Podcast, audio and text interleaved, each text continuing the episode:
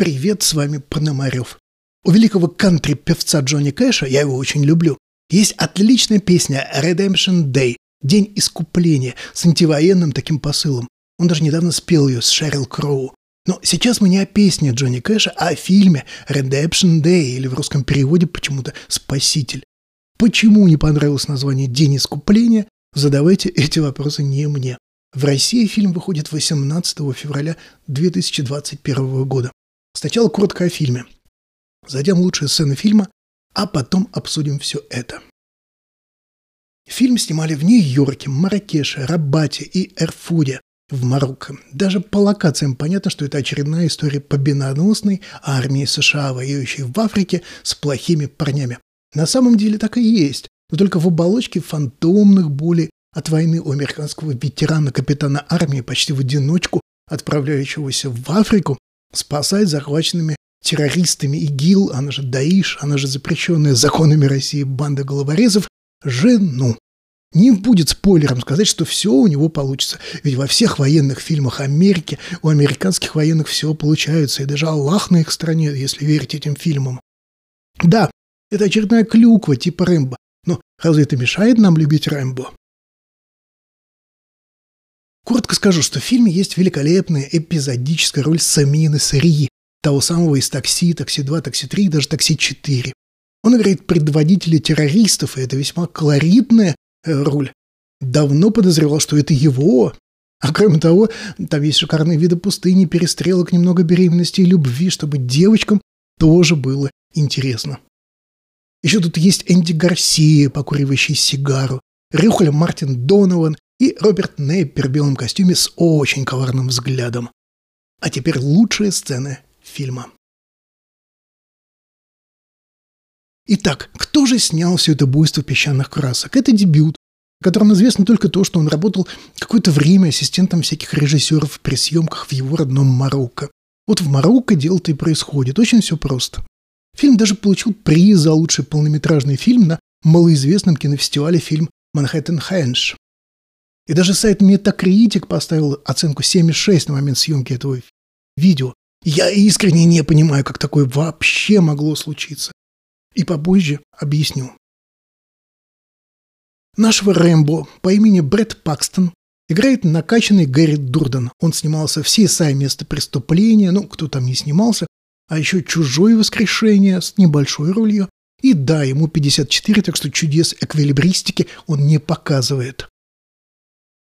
Фильм начинается со сцены, где молодой Брэд Пакстон, служащий на военной базе США в Сирии, режиссер, кстати, не сочетает нужным сообщить зрителям, что база на самом деле самовольно захвачена американцами. Правительство Сирии не давало согласия на героизм американцев. Попадает в перестрелку, с кем-то чудом выживает и спасает другого солдата. Получает за этот подвиг некую грамоту, но по ночам просыпается от кошмаров. Заход неплох, посттравматический синдром бывшего солдата, плюс описание козней чиновников ради доставки драгоценной нефти. Есть даже титр о том, что нефть получают те, кто сможет ее отбить у других. В глазах американцев все эти бесконечные войны на Ближнем Востоке и в Африке, где гибнут американские солдаты и даже частные армии, действительно только ради контроля за нефтью. Покупать на общих условиях честно нефть США не привыкли. Так и есть. Солдаты гибнут за скидки на нефть. Все так и есть. Фильм дает нечто новое, эдакий симбиоз Рэмбо, сериала «Миллиарды» и «Охотники на оленей», или наш фильм «Мой сводный брат» Франкенштейн. Есть надежда, но нет. Ничего подобного. Режиссер Хичам Хаджи быстро сваливается в однотонную, как песок в марокканской пустыне, агитку, куда до самого конца фильма исчезает тема нефти и всех политических игр около нее. Да и в финале остается только недоумение. Автор-то сам понял, какую тему он поднял. Зрителям он объяснить ничего на эту тему не смог. Главный герой, которому написали отвратительные диалоги самого пластмассового содержания, начинает действовать как Рэмбо. Только иногда с помутнениями рассудка, тот самый поствоенный синдром. И это показано максимально пластмассово, как только может быть. И эта тема слета. Ладно, ну хотя бы стрелялки вы нам покажете. Их показывают.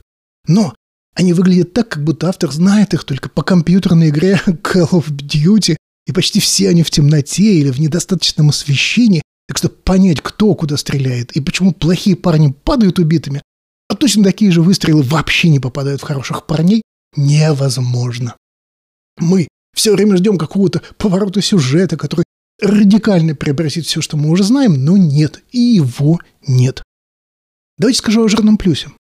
Не знаю как, но Хичаму Хаджи удалось собрать весьма впечатляющий состав актеров на роли второго плана.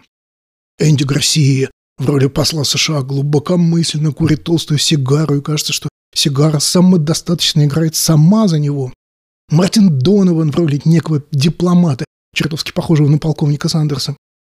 Роберт Неппер постоянно строит глазки.